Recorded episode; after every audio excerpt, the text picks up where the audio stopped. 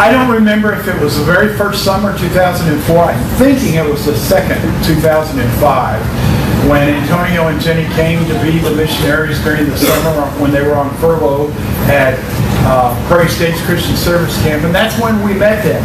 I knew of Jenny's father, uh, and known of him for years. Jenny comes out of a missionary family. Uh, her father was Larry Doggett, who then came back and was on the faculty at St. Louis Christian College for many years. And uh, but uh, what a blessing it's been. We have many memories. Uh, one that Jen, Jesse and I will probably never forget is using the hair dryer to warm up the bed before we got into bed because the one January that she went with me down to teach, uh, there were almost record colds that January. And uh, all of us will remember sitting there watching a movie and all of a sudden starting to smell something burning. And it was the soles of Jessie's brand new slippers she had gotten for Christmas where she was trying to keep them close to the space heater because everything was so cold. Uh, just a couple of the memories, but we have many others uh, that we've shared through the years, not only with them, but with their children as all well as we've watched them grow up uh, through the years. So at this time, I am excited to be able to have Antonio come and share with us the message this morning. He's preaching a sermon titled Written for Us out of Romans 15:4. Do you want to use this or do you want to turn it over to your bride? The right side is the advance. Okay. All you got to do is click the one on the right. There you go.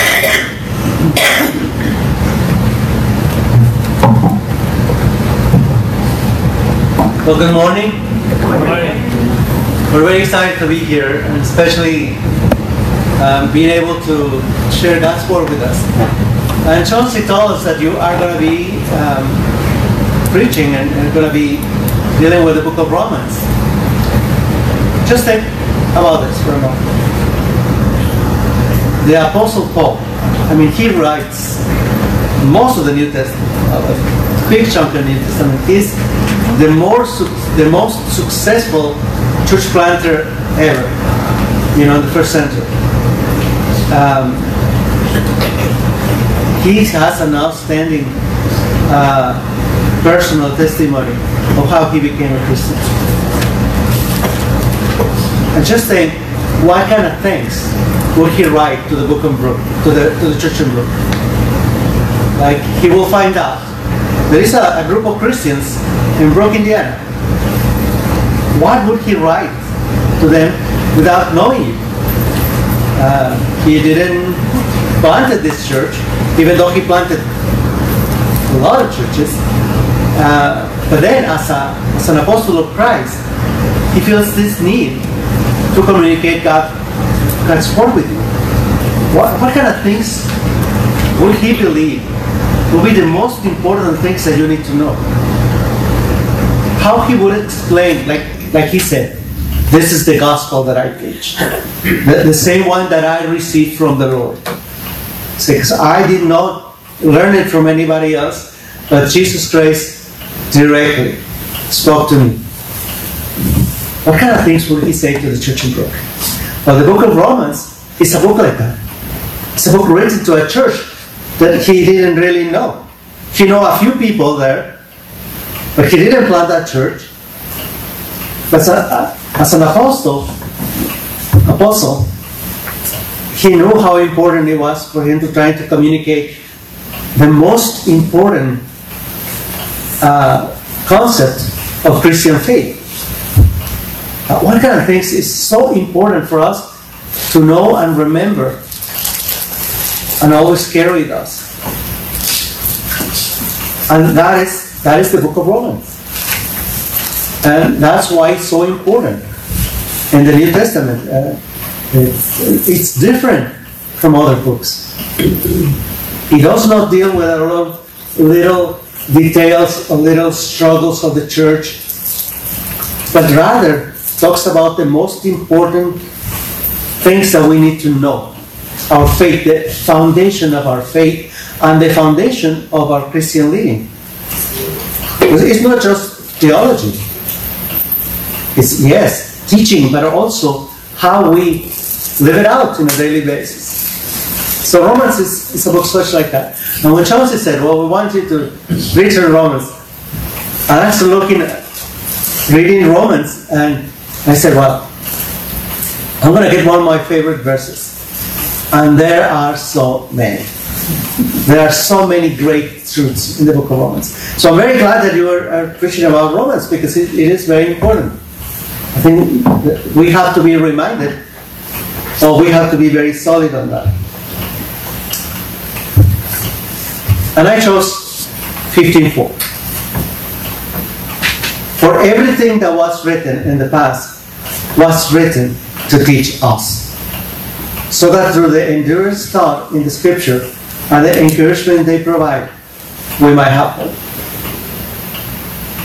Uh, and I like this because uh, the relevance of scripture for today, and people outside the world, they don't think it's relevant.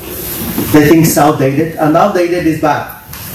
But right now, uh, being old, being antique, for us is not bad. but being experienced, but today, old is bad. And it's, it's not so.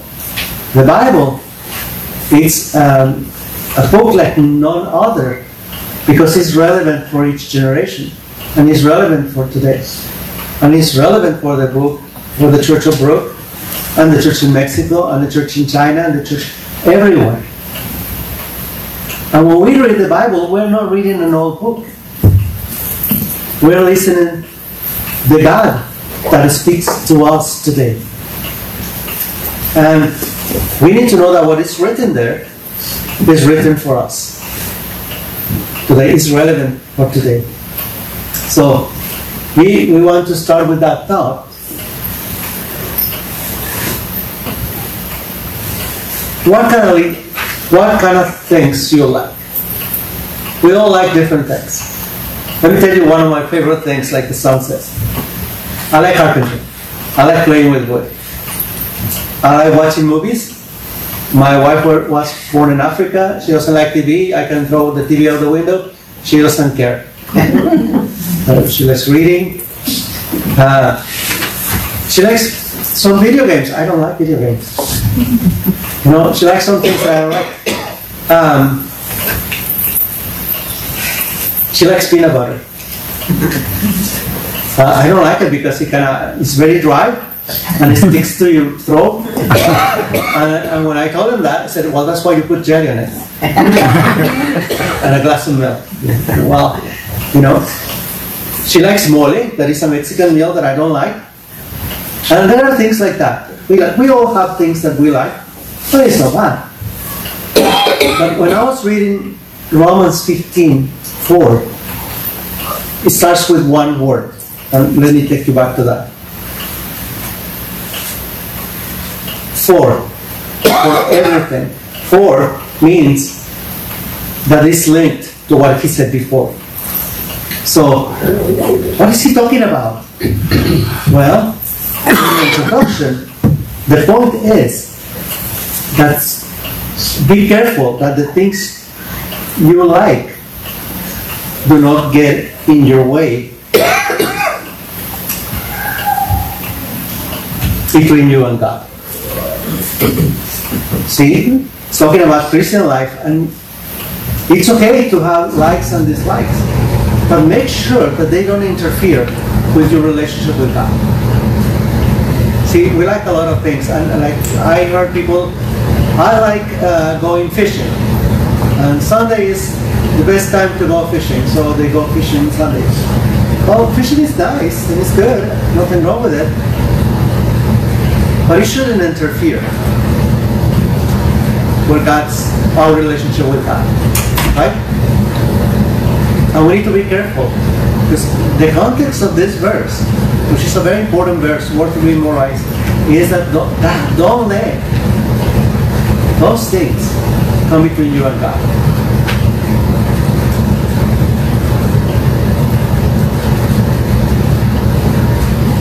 Paul is talking, verses 1 to 3, about pleasing ourselves instead of pleasing God. Okay? Um, I learned something as a husband.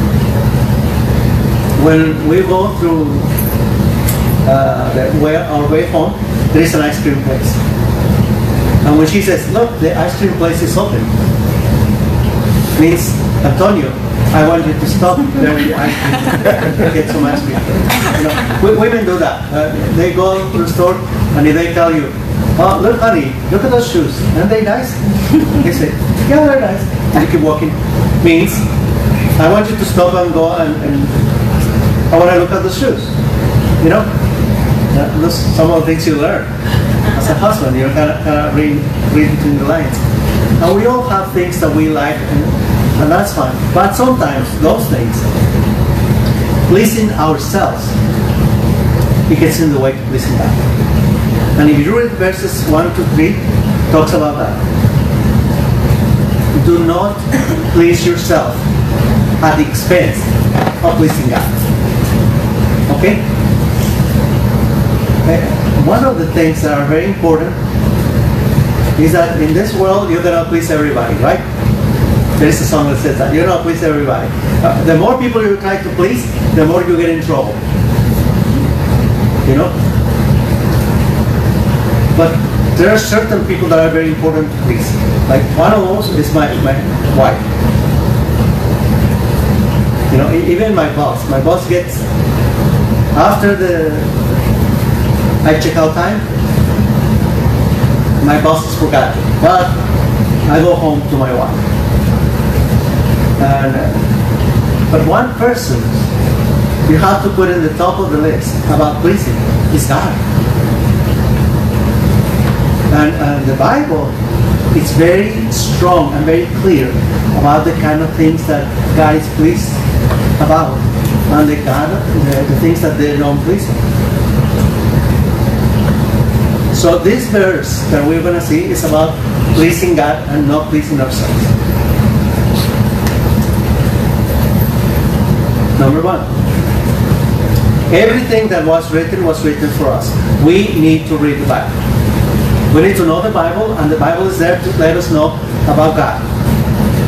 And it helps us to please God.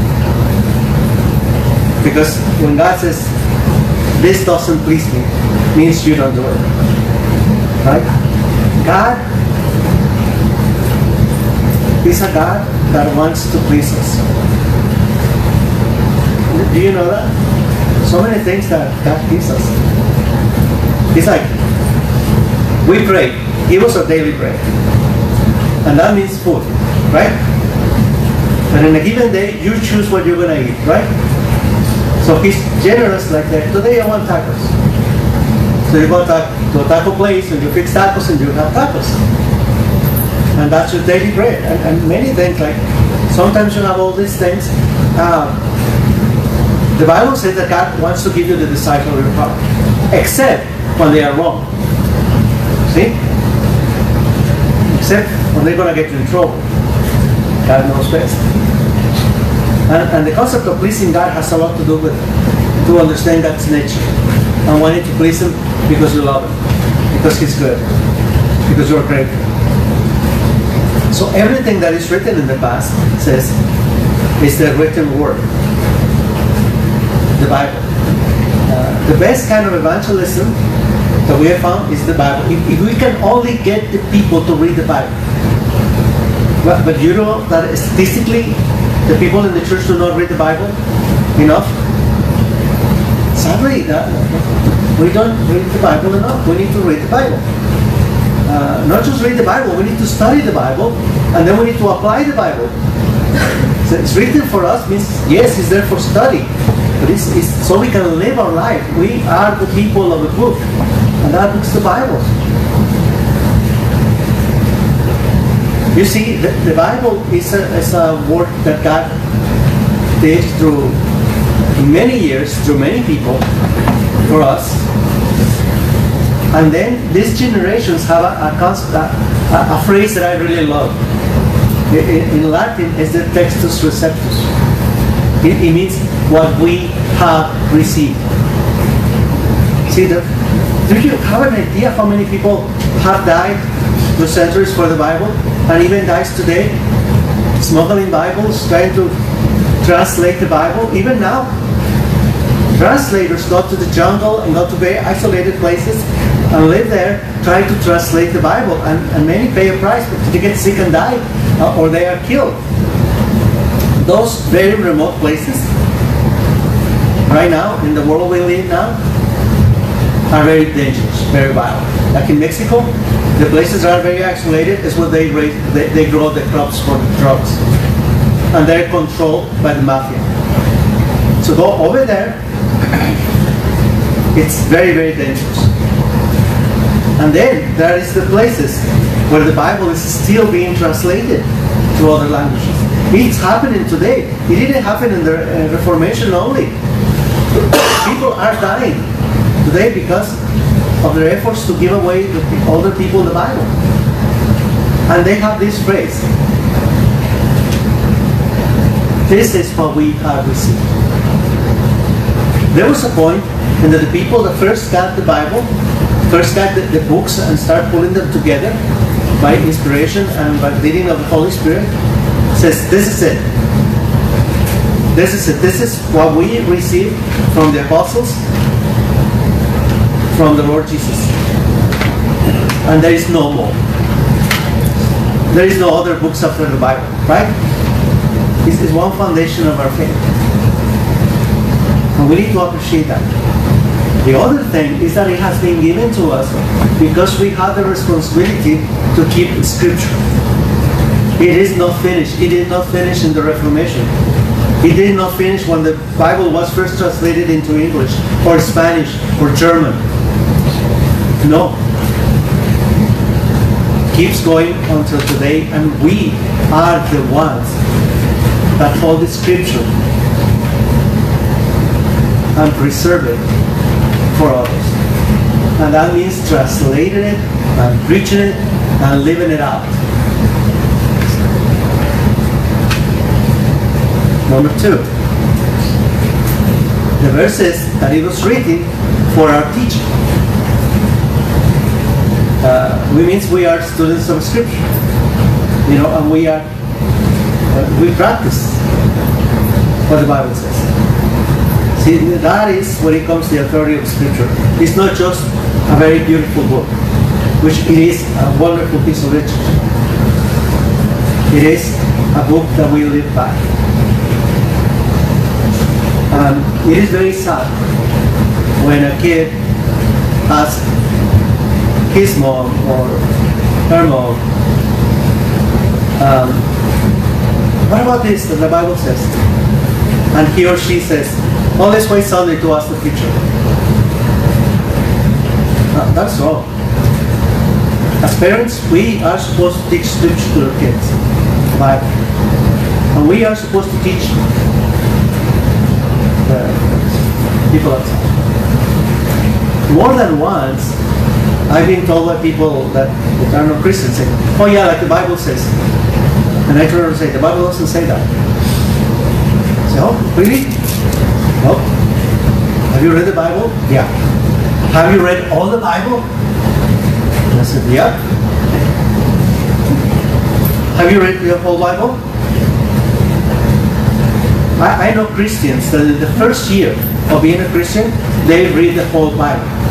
As a matter of fact, every year, one of our elders used to give us, you know, had a stroke and not able to do it.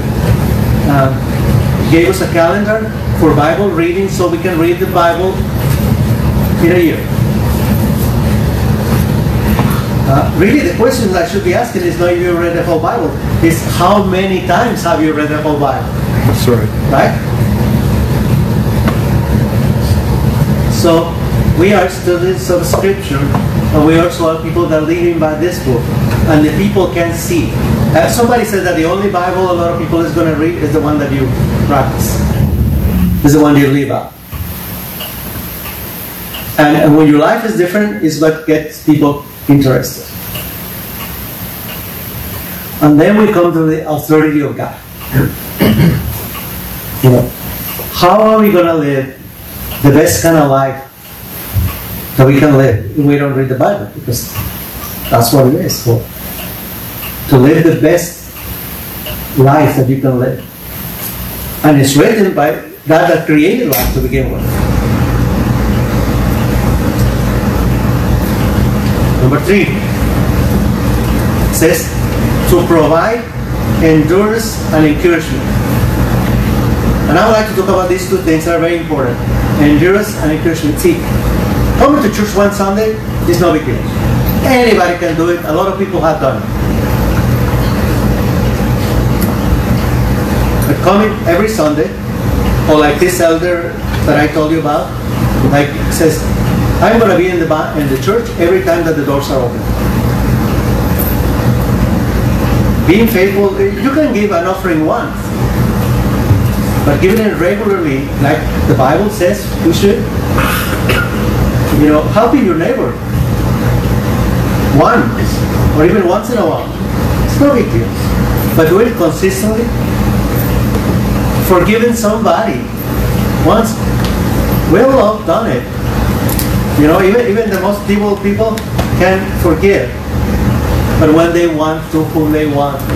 But forgiving consistently, that's a God. Resistance means to keep doing it when it gets hard. Right? And to keep doing it always. It's something you do. It's what you do. It's who you are. Not every once in a while. It's a lifestyle.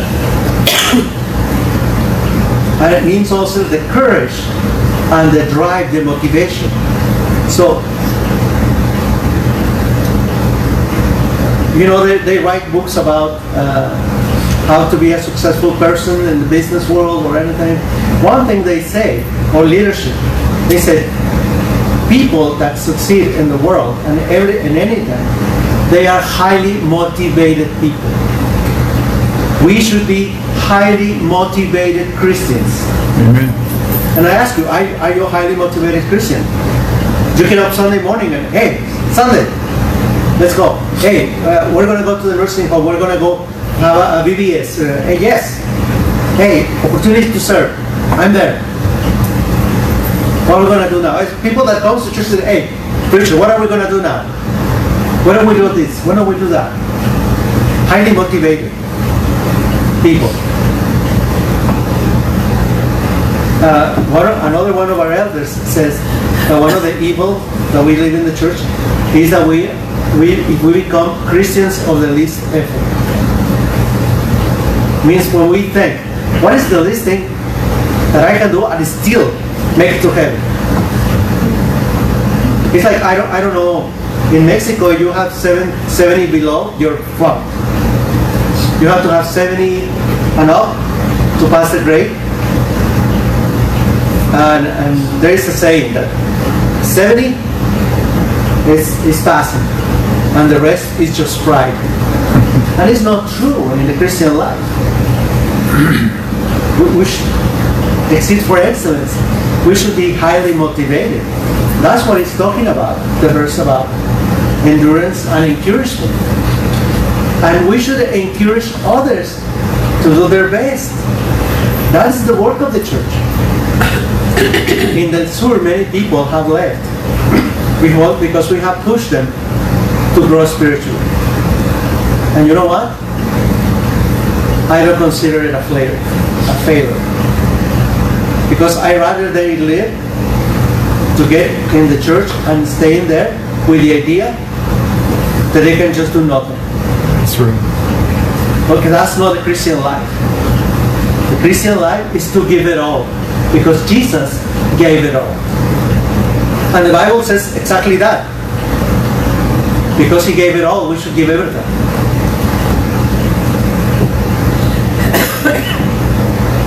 and then the verse ends with this phrase.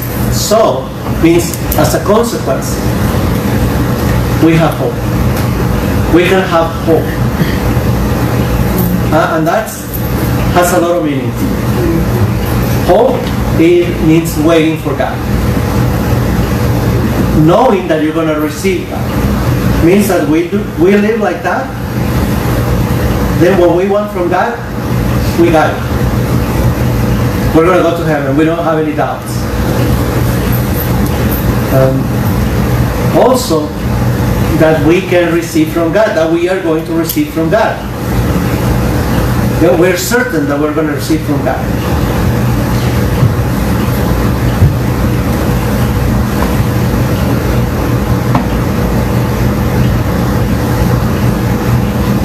I've already hit the 60 mark.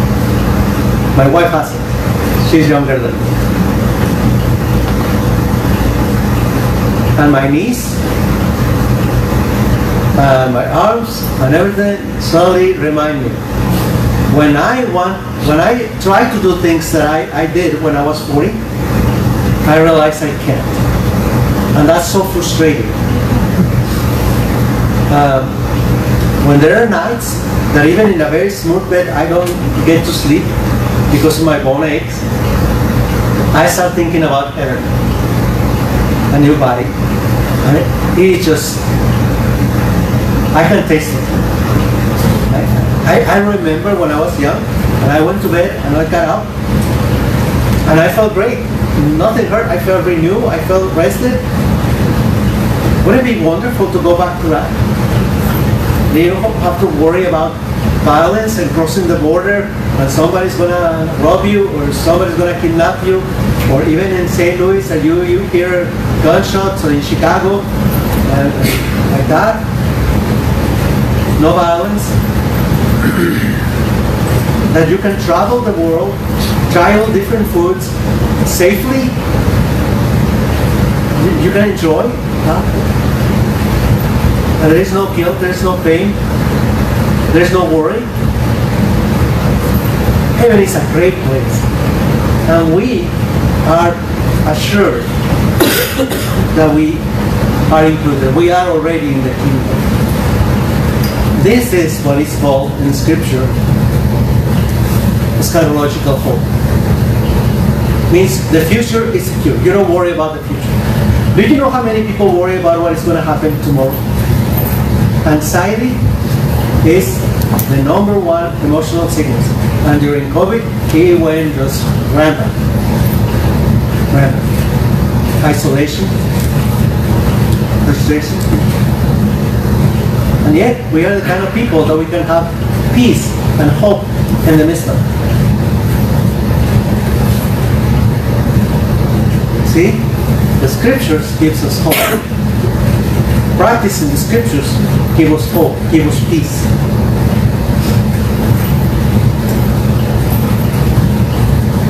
And then I got curious. I got curious about how, see, this is 15.4. So I wanted to know what the first three verses of the chapter talk about. But then I, I, I had this question, how does the chapter end? And I realized that, that he finishes with the concept that the verse finishes with. He says, May the God of hope fill you with all joy and peace as you trust in him, so that you may overflow with hope by the power of the Holy Spirit. See? A happy life and peace. No worries. Because we trust in him. And we trust in him because of scripture, because the book of Romans also says that faith comes from where? Hearing. The word of God. and then by the power of the Holy Spirit. The Holy Spirit inspired scripture, but it also works in the believer to make scripture do the job that it's supposed to do. And joy and peace are wonderful concepts. The best testimony for evangelism, the most successful evangelistic tool that Christians have is living a happy life.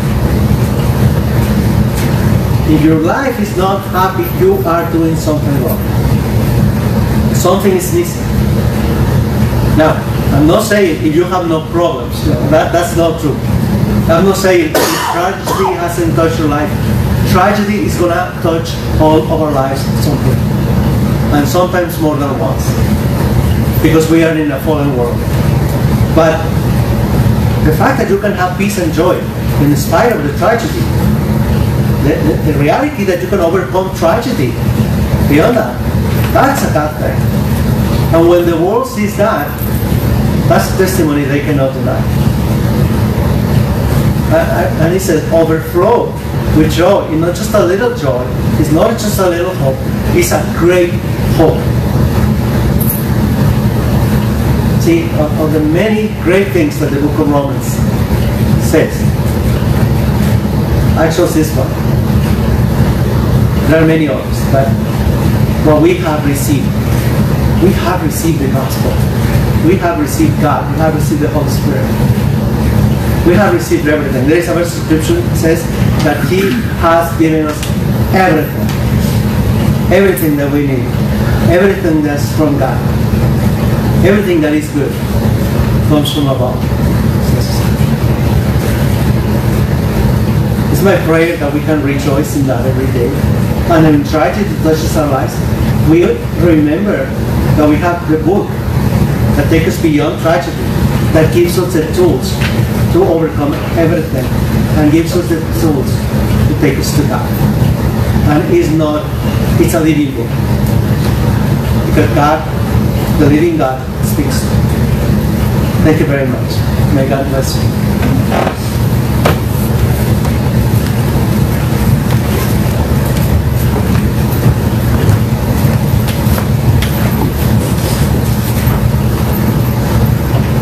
Hymn of commitment this morning is going to be Where He Leads, I'll Follow.